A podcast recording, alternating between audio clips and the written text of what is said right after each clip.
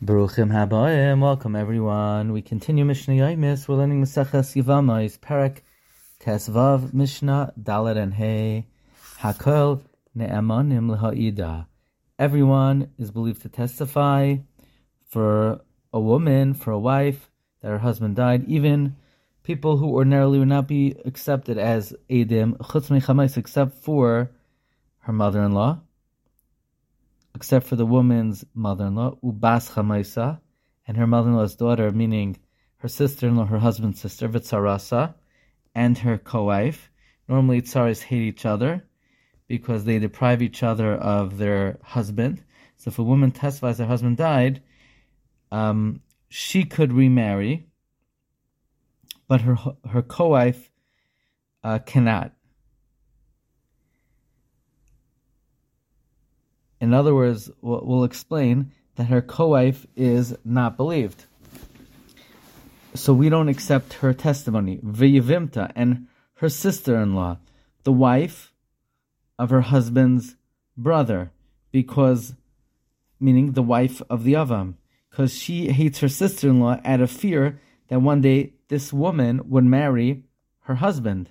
Ubas Bala and her husband's daughter, her stepdaughter. So usually these women hate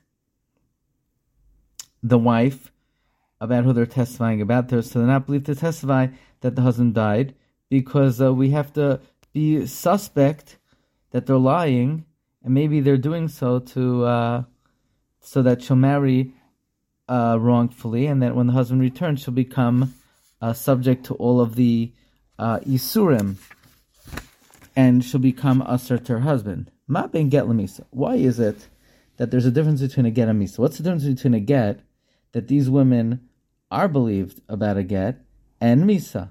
So the Mishnah says the simple distinction is shahaksav moichiach. In a situation of a get, the get shows that uh, they're telling the truth because the get itself is proof that she's telling the truth. But when a person testifies about someone's death, all we can rely on is their testimony. If one witness says that a man died and the wife remarried, and then another aid comes and says that the man did not die, so the she does not go out of the marriage. Once she relied on the aid to get married, even if an aide comes and says he didn't uh, die, she's allowed to uh, remain married.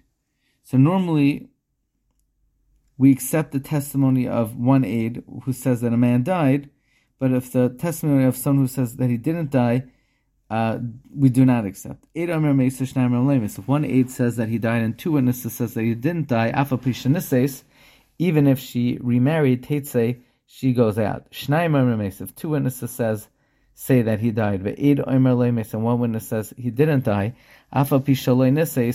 Even though she didn't yet married, she didn't yet marry, Tinasi, she's allowed to get married. So in a situation where two witnesses say the aid that the husband died and one says that he didn't die, even if she didn't marry yet, she can go and get married. Mishnah, hey. If let's say you have two tsarais, two co-wives come. One says the husband died. One says he didn't die. The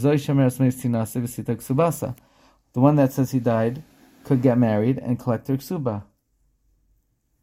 The the one that says he didn't die, cannot get married, and cannot collect the ksuba. If one says that he died and one says he was killed, Rameir Omer Rameir says Ho so since they contradict each other, Hare Elu lo yinasu. Neither of them could get married. Rameir holds that they're believed to contradict each other. So since they do, one of them is lying. So we can't we can rely on either. Rabbi Yehuda, Rabbi Shimon, Rabbi Yehuda, Rabbi Shimon say yinaseo.